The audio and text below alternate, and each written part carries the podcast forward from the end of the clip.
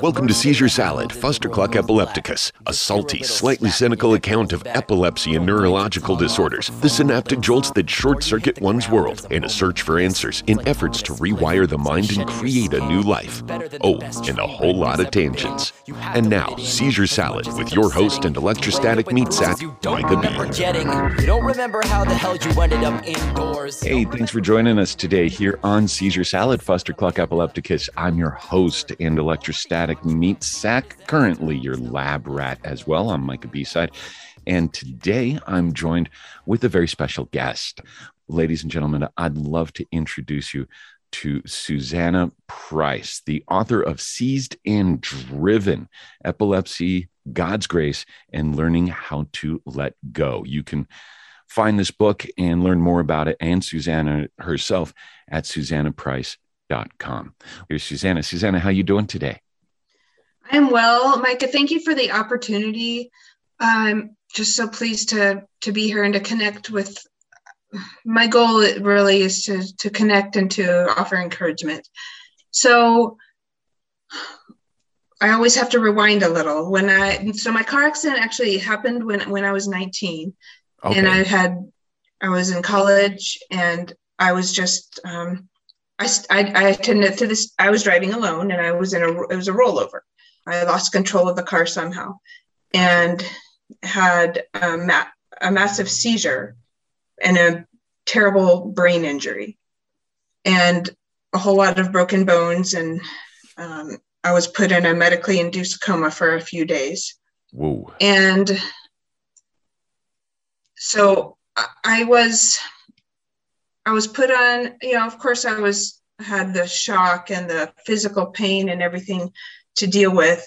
And when they told me I'd had a seizure, I just thought that was so bizarre. And so I'd never had a health problem. You know, fortunate, I'd been so fortunate. I never even had a broken bone until that accident. Uh-huh. So I was put on a, um, one of the older, this was, I mean, this was, this is going back years ago. And I think they put me on some, one of the old seizure drugs for several months. And then I thought I was you know, free and clear. But if you know anything about traumatic brain injury, it definitely raises the likelihood of developing seizures or epilepsy. And so at the time, I just thought it was something I could move on from yeah. and recover and just go on with my life.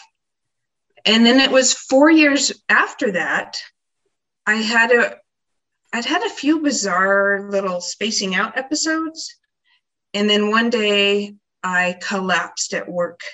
And fortunately, at the time, I was working in a hospital and they took me right down to the ER. Yeah, I was at Swedish. That's where I, I was I was working. And good thing. They told me I had yeah, so they did all these scans and of course the you know the MRI and the CT and all of those things and then there I am with this doctor talking in this monotone telling me that I had epilepsy. And I thought, this is so bizarre. What are you talking about? I thought that is not this is this cannot be my life, right? I can't deal with having something that, that you're telling me this is going to just be a long-term thing and I just have to live with it.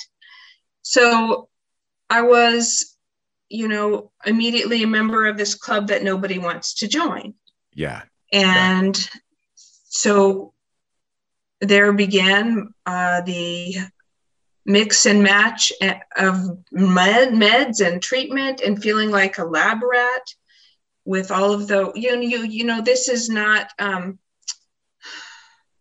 i'm sure this is not new to, to you micah because you get it yeah. and once you once you've been there you you feel like I, I just felt like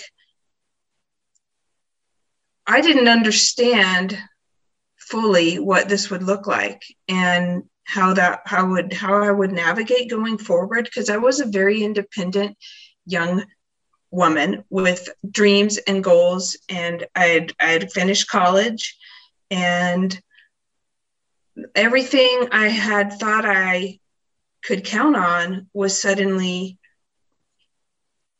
brought to a screeching halt yeah. And the it was so strange to me. Still, I felt like I was um, in a bad dream that I hoped would end any minute. Um, and the the hardest part initially was having to give up my ability to drive because I was told you need to be three months seizure free.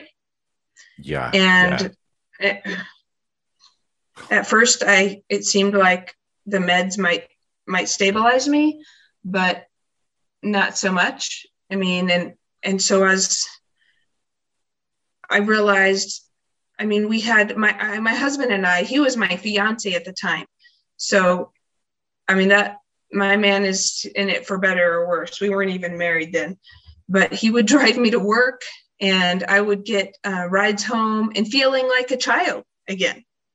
Exactly. You know? Yeah. And then uh, it it was so that was that was so frustrating. I mean, I couldn't go.